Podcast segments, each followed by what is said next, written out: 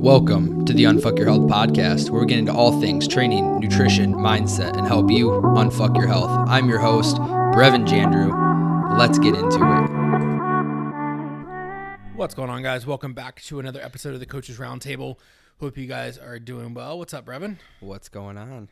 Not much, not much. Just watching it downpour. At least, well, actually, it looks like it's getting ready to stop now. No, it's just going to be really humid now. Welcome to Michigan. When am I moving out of Michigan again? Uh, are you? The great question. I think it's a great segue into kind of our first question and introducing uh, someone, not necessarily to the show, but so people know who we're talking about when we're talking about Chris. Yeah. So, um, for those who don't know, and all of my listeners, um, if you listen to the podcast episode that went out like a week and a half ago or so, or two weeks ago, I guess now, um, I have merged my business, Chasing Health, with Conquer Fitness and Nutrition, uh, Chris Bilhan, and it's it's been a great move. I'm really excited for it. But um, Chris and all the rest of the team are actually all um, local here to Michigan, about an hour away from me. I got to meet up with them all for uh, lunch yesterday, or not lunch but coffee, and it was great. Who's taking the bet that Chase stays in Michigan, or that he leaves? like honestly, like I Send in the DMs. And let's let's start putting money on this. I uh, because here's here's the the issue. It's like I I would love to stay. I just hate the snow, man. I've said that every year for 26 years, and here I know. I am. we were gonna be moving to like Austin last year, and then yeah, here I am in Michigan still. and and here I am, you stuck with you. yeah, Oh, I just kidding. But no, like we all make mistakes. hopefully soon. I, I don't know. I we'll see how it's, if, if I get used to summer and if it, if it. I will say that Michigan summer is probably compared to a lot of the other the rest of the country is pretty unrivaled just because of all the things there are to do as far as like outdoors. You can go northern Michigan and there's hikes and forest and cool stuff. You can go pretty much any direction and hit a lake. It's pretty cool. I know you're a water guy. Yeah, I do. I do enjoy. I do- do enjoy getting on the water. Um, I don't know. We'll see. It, it's it's still up for debate, Yeah. but I'm I, taking I'm taking the over. He's staying. we shall see. To be continued. But anyways, like you said, um, we wanted to give that quick little introduction of who Chris is, and If you're um, listening, Chris, what's up? I haven't met you yet, but you sound pretty cool. I told you we have to make that change. Well, next time he's in town or uh, where I go up, you have to join us. Um, but going into the first question is actually from one of his clients, um, Angelique B. Shout out Angelique. Hello. Uh, she said, I'm working with Chris, currently in a fat loss phase since January 1st. Currently in the fifth week of an elimination diet, I just have this stubborn layer of belly fat. I'm eating 1,500 calories, 113 grams of protein. I'm almost always over Hell yeah. Fi- Yeah, I know exactly. All right, that's number one. Love that. Uh, 50 grams of fat, 150 carbs. My genetic testing revealed that I was likely, I likely processed carbs well, so we adjusted and I lost about 10 pounds since starting the elimination diet. It's not bloat, it's fat. All right, so I think there's a couple things I know I wanted to preface this question with before we kind of dive into it because I want to make sure we know exactly. And Angelique definitely message one of us if if we're misunderstanding the question a little bit. But what I'm getting out of this is the main question is how do I get rid of the belly fat? Yeah, that's kind of what I'm taking from this as well. Yeah, and so like, and for those who don't know what an elimination diet is, I do think it's important for us to mention that because I'm sure there's somebody listening right now that also is like, what is an Like, hell yeah, I want to do an elimination diet and lose 10 pounds. right doesn't always work that way um, but basically elimination diet is you're going to eliminate certain foods that are most commonly known for causing some um, that people have food sensitivities to is like gluten dairy yeah, people go on on like a high FODMAP or a low FODMAP diet because high FODMAP foods create a lot of extra gas in the stomach and can cause bloating or um, just issues with those kinds of foods. So an elimination diet is, can kind of help work through some of those GI issues to Yeah. figure out what your real triggers are. Yeah and then once you eliminate those things for a period of time then you start to slowly introduce things one at a time to see if you react to any of those um, so, so just want to preface that with that as far as the belly fat thing i'll, I'll kind of pivot here to you brevin like if somebody wants to lose belly fat regardless of like elimination diet or not how can they go about that Um, talk to your parents, see what your genetics are. No, I'm just kidding. Um, uh, unfortunately, a lot of it does come down to genetics on where you're going to lose body fat first. Some people have quote unquote stubborn body fat in other areas. Um, very commonly, stubborn belly fat or stubborn body fat happens in the abdominal region. Um, but it really comes down to just a consistent caloric deficit and overall losing body fat. Once you lose that body fat, um, it will come from more, those more stubborn areas, but there's not a way we can necessarily target that. That might just be where you lose fat last. Yeah, and, and it's it's frustrating, right? I mean, there's a lot of times we all have the areas where like, man, I just want to lose this or lose that. Some people win the genetic lottery and some people lose. that is very true. Um, but time and patience, calorie deficit, eventually it'll come down and you'll you'll lose that. Um, now I, I will kind of preface this and say if that is like one of the last areas you lose body fat, it's gonna eventually come down to that question of like, is it worth the continuing the, the deficit or not? Yeah, because you might have to dig a little bit deeper than you necessarily thought you would to get past that point. Um, just either calories in or calories out, adjusting one of those pieces or both of those pieces um, to dig just a little bit deeper in that deficit to get over that hump. Yeah. Um, so I mean that that not not really much to really dig in deep with that question. Although just you know like we said, you can't spot reduce.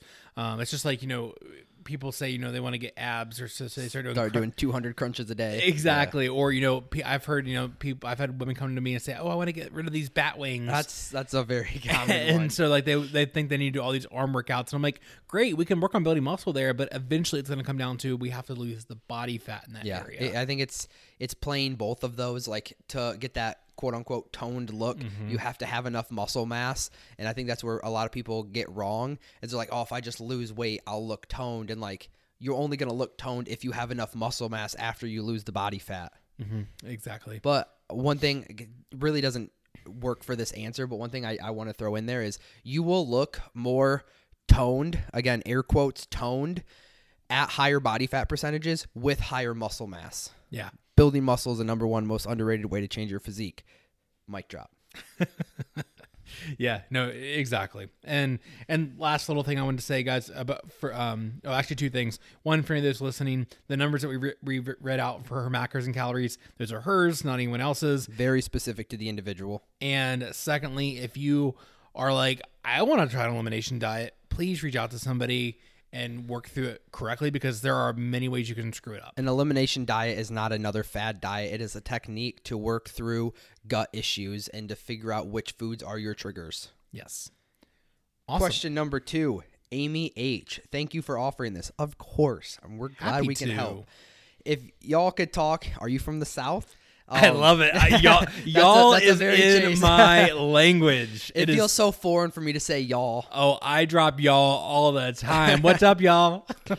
If y'all could talk more about the benefits of a diet break a bit, how often they should occur, how long the diet break should last. A diet break is, is a diet break just going back up to maintenance or adding a couple hundred calories, benefits to the body, how it benefits weight loss, etc.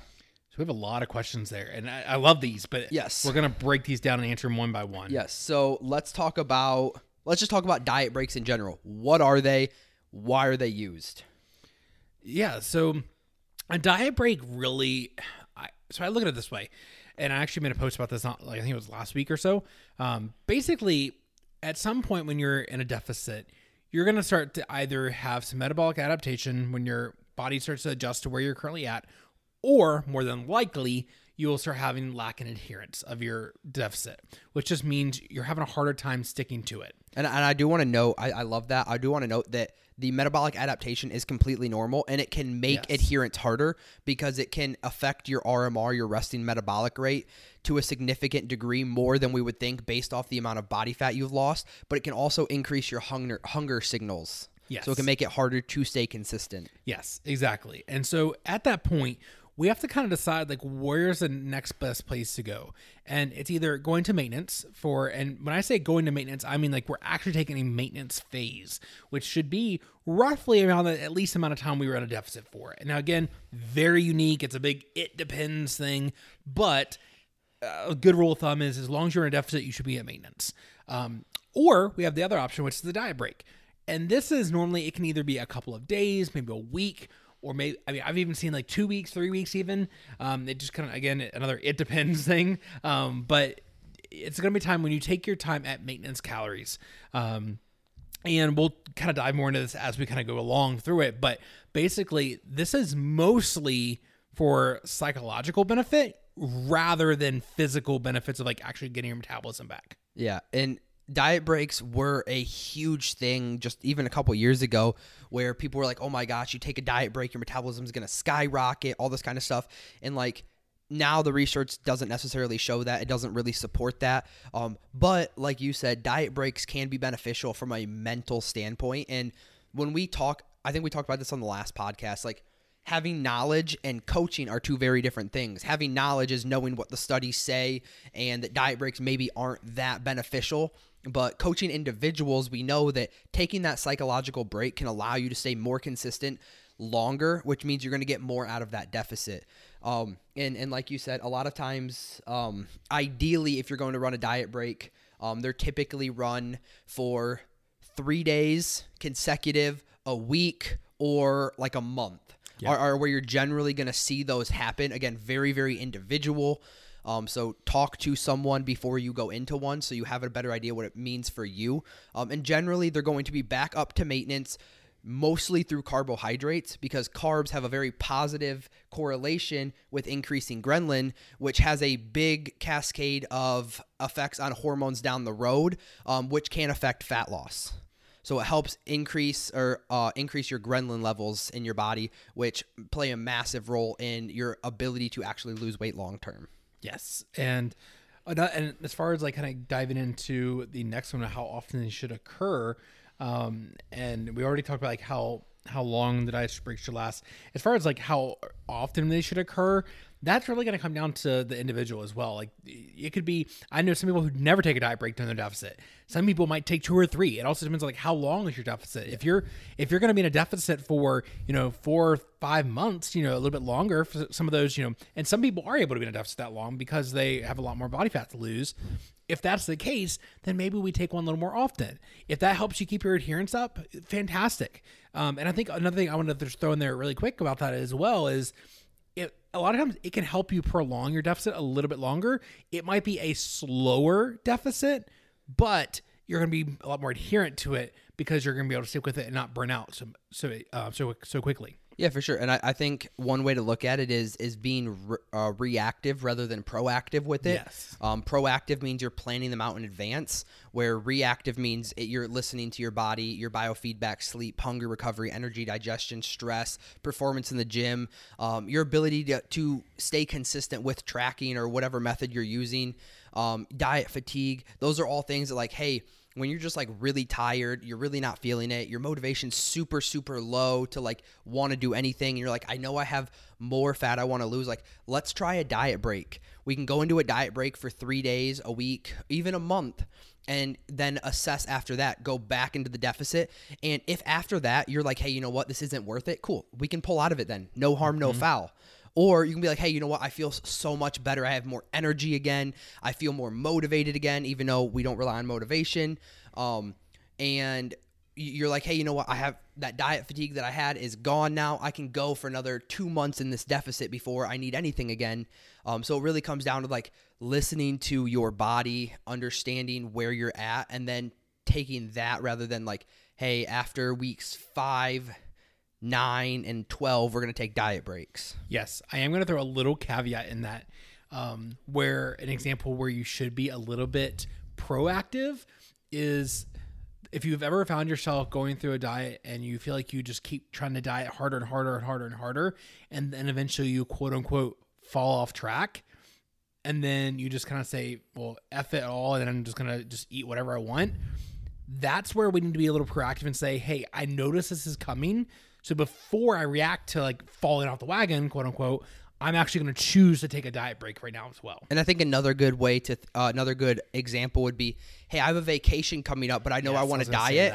Um, I'm going to plan a diet break during that time so that I'm not sitting there tracking on the cruise ship. Um, yeah. and, and that's where you can work your diet around your lifestyle and and still make it work for you. Yeah, and that's kind of like honestly what I'm doing. I mean, I'm I've been in a deficit, and uh, I just made a random trip home for a couple of days, and I, I pretty much took a diet to diet break those days. Um, and then I do have like we have the trips coming up. I'm going to be going to Arizona for a week, and then we're to be in Colorado for a week. So like I'm gonna be in Vegas before that, so I know I'm not dieting during Yeah. Vegas. um, I I definitely I I don't know. I'll probably be I'm definitely gonna be conscious throughout my trips because it's two weeks. Yeah. Um, but then again, I'm also not gonna be super restrictive because I don't know. Like personally, to me, like I'm like yeah, of course I want to lose body fat and I want to improve my physique, but like I'm also where I'm like I want to be able to enjoy this trip as Well, well. and one caveat I want to throw in there for all of this is like, okay, if you were dieting for let's say um, 20 weeks, but during that time you took three or four week long diet breaks. Well, the diet was only actually 16 weeks, not 20 weeks. So, yes, it took a little bit longer, but the time you were actually dieting was shorter still. So, again, it can help you prolong your deficit and get more out of it because if you just went 16 weeks straight, by that 16th week, you're probably burnt out. But now you went another four weeks of going through this whole phase and probably got a lot more out of it because you were able to stay more consistent long term. And I think that's really what this comes down to is it is a tool to allow you to drop diet fatigue and stay more consistent. And we know consistency is key. Yes. Um, just kind of looking over Amy's questions again. Um, so yes, it is going back up to the maintenance. Um, and like, and I know Brevin already kind of covered a lot of that through carbs.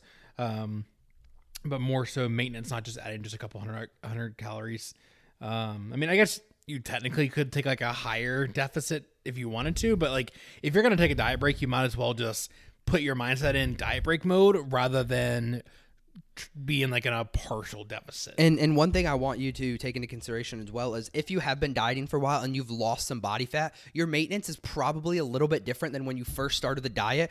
So I would jump a little bit lower than your original maintenance calories. Otherwise, you might be in a slight surplus, and you are going to more than likely see the scale go up after this week. If you let's say you take a week long diet break, you're almost always going to see the scale go up because you were eating more carbs, so you're holding more water, you have more glycogen in your glycogen stores in your muscles and your liver, you've been eating more food, but um, one thing that can happen during this time is after that you can see um, what we call the whoosh effect where the weight actually drops down a couple pounds.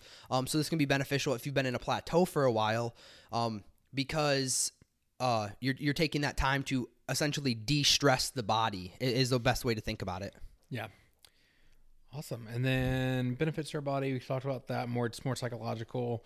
i think we covered most of it Benefit weight loss, eh, more just so adherence. Like, Yeah. Again, like we, we already kind of covered that a little bit, but it's it's not going to help you lose more. It, it, it in the big picture scheme of things. indirectly it helps you lose more weight directly it doesn't help you lose more weight Thank you. Yes, that's that's the wording I was looking for there. Um, awesome. Question three. Michelle, hey Michelle, What's said I injured my wrist in December, going through physio, so physical therapy for it now. By the end of physical therapy homework, my wrist and grip are exhausted and I'm totally done in desperate need for rest. Am I supposed to feel that done after a regular workout? Wondering if I need to try to put more effort into my workouts since I never feel as done as my wrist feels after a PT workout. My face is red, I'm sweating, so I know there is effort put in, but thoughts? I really like this question, and while you were reading that off, it reminded me of a story I want to tell. I promise I'll keep it short. Um, lying. I had shoulder surgery back in 2017 for a torn labrum. That's why my bench sucks. Don't come at me. Just accept it. Excuses. It's my excuse that I'm going to ride until I die because my bench is trash, um, especially compared to my others. That's a whole nother conversation for another day. Um, but I had shoulder surgery back in 2017, and I went through six months of physical therapy after surgery. And I will tell you, those first couple weeks, probably two months of physical therapy, were probably the hardest exercise I've ever done. That was so painful and uncomfortable and hard, and it sucked. Physical therapy is brutal. and they act so nice, but then they just torment you. And now I, I will say my in-person clients say the same thing about me, except most of them don't accuse me of being too nice off the start. But again, another conversation, another day. Um, So I think that when we look at this, we have to remember that physical therapy and training for physique goals, um, body composition goals are two separate entities, and we have to view them as that.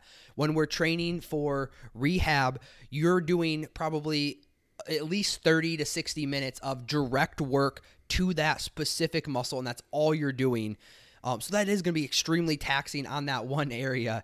And when you're training for um, body composition goals, that's where we're yes we're training hard but we're also taking into account volume intensity frequency recoverability those things um, because we're playing off that stress recovery adaptation cycle where that's not the goal of physical therapy Yes, exactly. And I think to kind of also, I, I one thing I wanted to touch on was what what makes a good workout a good workout, right? Because I think a lot of times people think, oh, it's the burn that I feel, or oh, it's my face turned red, or I sweat a lot, or I'm feeling weak arms are heavy sw- spaghetti on my sweater or whatever eminem said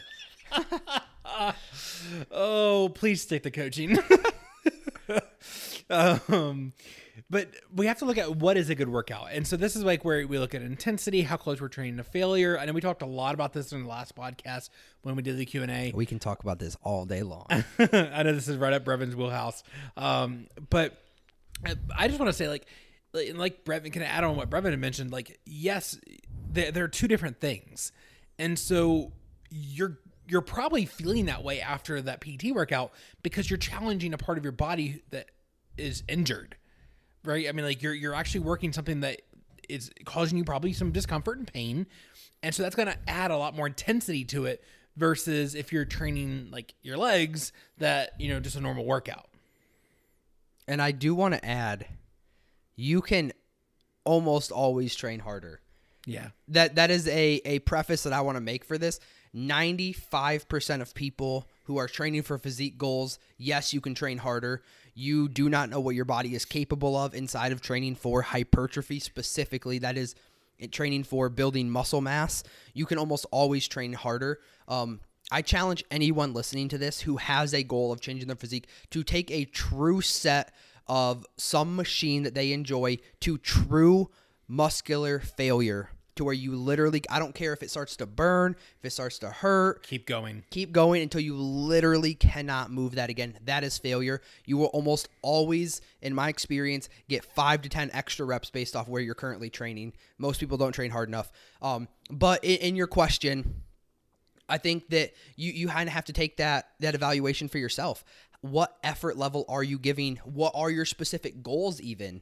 Um, I think that'll dictate a lot of how hard you should be training. But I think to answer your question before we tangent into something else is I wouldn't compare your physical therapy workouts to your strength training workouts. I think those are, are two different entities with two different end goals. So they're not comparable one to one. Yes. Exactly. Yeah. I mean, I, I don't really think there's a whole lot more to add to that. I mean, like, I feel like we, we pretty much covered that well. Like, it's two different things. View it as such rather than trying to compare it one to the other. Um, and like, yes, like, and even like, you, that part of your body is going to require different types of workouts, different types of intensity. Like you're probably not going to be able to push things as hard with an injured, you know, arm versus the other arm where you might be able to push a little bit harder. Um, and again, I, I really like what you said about the um, pushing to failure. Um, because that's something that I don't think a lot of people do. And I love the story that you always tell, like when you work with your in person training clients, where you have them, you, just tell them that, you know, get on and do, you know, one more rep, one more rep, one more rep, one more rep. And you keep doing it until literally they fail. Like, guys, when we say fail, we're not just saying like your mind's going to tell you you're, you're failing like really quick. Like, actually keep pushing through the pain. Like, not pain like you're going to injure yourself, but pain of like the, the grind. It's going to be a of it. burning sensation in the muscle. Um, I'll give an example here. My client that I used to work with in person, Lucas, shout out Lucas. Um, we were on the leg press one day and we had set the safeties to where they need to be. So if you do fail for whatever reason, you're going to be safe in that machine. We loaded it up to what you normally do. His last set, I told him, okay, I want you to go until I say stop. We normally were doing between 8 and 12 reps. We got to rep 8, keep going Got to rep 12, keep going. Got to rep 15, keep going. He's like, oh my gosh, it hurts, it burns. Keep going, keep going. We got 25 reps. Wow. He was doing and telling me that he was hitting failure at around 12. He hit 25 reps. He never viewed working Over out the double. same again. He never viewed that pain the same again. He finally had that gauge of what failure actually looks like.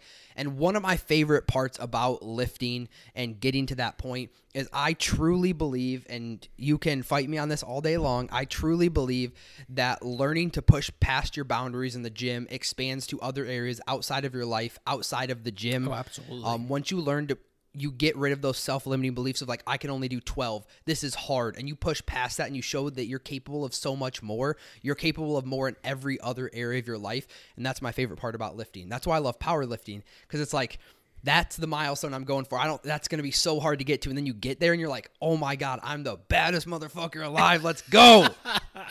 Yeah, no, and and, and guys, even if like even if you're working at home, I would challenge you. You can still train a failure. Like pick something that is still safe. You know, if you're doing like bicep curls with dumbbells, like the worst happens if you fail, you drop the dumbbells. Yes, we don't want you to fail on big barbell movements. Don't fail on a barbell squat or a barbell bench. Yes. unless you have a spotter. Even then, dumbbells are safe to fail on no matter what.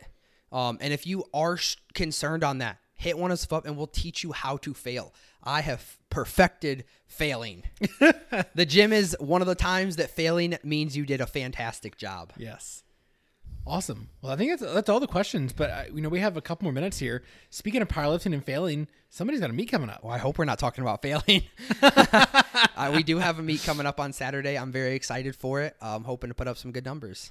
Yeah. Well, all right. So this podcast is going to come out after Okay. the meet. So, what numbers are we predicting? He's gonna make me throw out some predictions. I'm pretty Katie. sure didn't you make me do this during our when I had mine? I think I did. Yeah. So now I'm Um, returning the favor. You're All welcome. right, cool. That's fair. uh, squat, 551. I would love 556. Um, we'll see how I feel on meet day. My hip flexors have been bothering me a little bit, um, but adrenaline's gonna push that away. Uh-huh. Um, meet day, uh, I would love a 300 bench. Um, we'll see how the shoulder holds up. Um, I'm thinking probably realistically 292. Um, again, we'll see how everything's feeling on meet day. Adrenaline is a wonderful thing. Yes, it is. You'll pay for it afterwards, but it works Yeah, right. fantastic on meet day. Yeah, just have that emotional dump of like, oh, I'm so tired, and then we're going to a concert that night. That's right. Uh, and then deadlift, the almighty 600 will fall. Let's go. 601 will fall. That's exciting, man. Yeah, and then afterwards, I'm gonna. So for those of you who don't know, I'm competing in a federation called the US APL, um, the United States uh, Powerlifting Association. Uh, No, that's USPA. United States Powerlift. United States of America yeah, you, Powerlifting. whatever, uh, whatever. The US APL. They're confusing. Yeah, Two different federations. One of them's the USPA, one of them's the USAPL. Yes. Um, they need to switch these things up. Yes. Um, the USAPL, and we use a what's called a stiff bar through all three lifts. Um, the other federation that I competed in previously uses a deadlift bar, so you can pull more weight because you can get more slack out of the bar. So afterwards, after the meet, like probably on Wednesday next week, I'm gonna just go YOLO a 650 pound deadlift and see what happens on one of the deadlift bars. so if you see that happen, yes, I was cheating, and it's I'm okay with it. and he pulling sumo, so it's already. Yeah, I'm already cheating. I'm gonna throw straps on too, probably, and just just full send it. You know, we'll see. awesome. Yeah, well, I, I'm really excited to, and this will be like you know another meet as well that I can just kind of go chill at and Yeah. um, get to observe. You know, I just had mine, and uh, I don't know, it's really exciting. I'm just, He just gets to carry my uh my headphones and my water, and yell at you and yell at me, and give me some back. smelling salts. Yeah, the smelling salts. You know, Yeah, hopefully I don't cry on the platform. who did that? If you've ever seen someone hit smelling salts, you know exactly what we're talking about. Chase hit them so hard at his last meet that he just tears running down his face coming off of it as he was coming off the bench. I was like, I hit that too hard. I was like, yeah, you did. so smelling salts for those who don't know is ammonia salts. Um, so basically, it just it just heightens your senses to the absolute max. It opens up everything in your body, turns it on to 100. percent So you have like ultimate focus. You don't need to do this before a test or anything like that, though. Please don't. No, Don't be No. sitting there in school, pop it open, be like, let's go. you know, you'll, you'll be crying for sure. Yeah. No, I, I definitely did. I got a little too excited and like put him a little too close to my nose, and yeah, I was crying the entire bench. But it's all right. Ho- Happy hopefully, when you hear from us next time, next episode, you will hear that the meet went fantastic. Yes, we'll do a recap then. All right, guys, have a good one. I kept it under 30 minutes this time. Proud of you. See ya. As always, I want to thank you for listening to the Unfuck Your Health podcast. If you enjoy the show and find it helpful, I'd love if you would share it on your story so I can thank you for listening and leave a five star rating review to help the podcast grow and allow me to impact more lives. As always, feel free to reach out with any questions or anything and anyone that you want to see on the show. Thanks again for listening to the Unfuck Your Health podcast.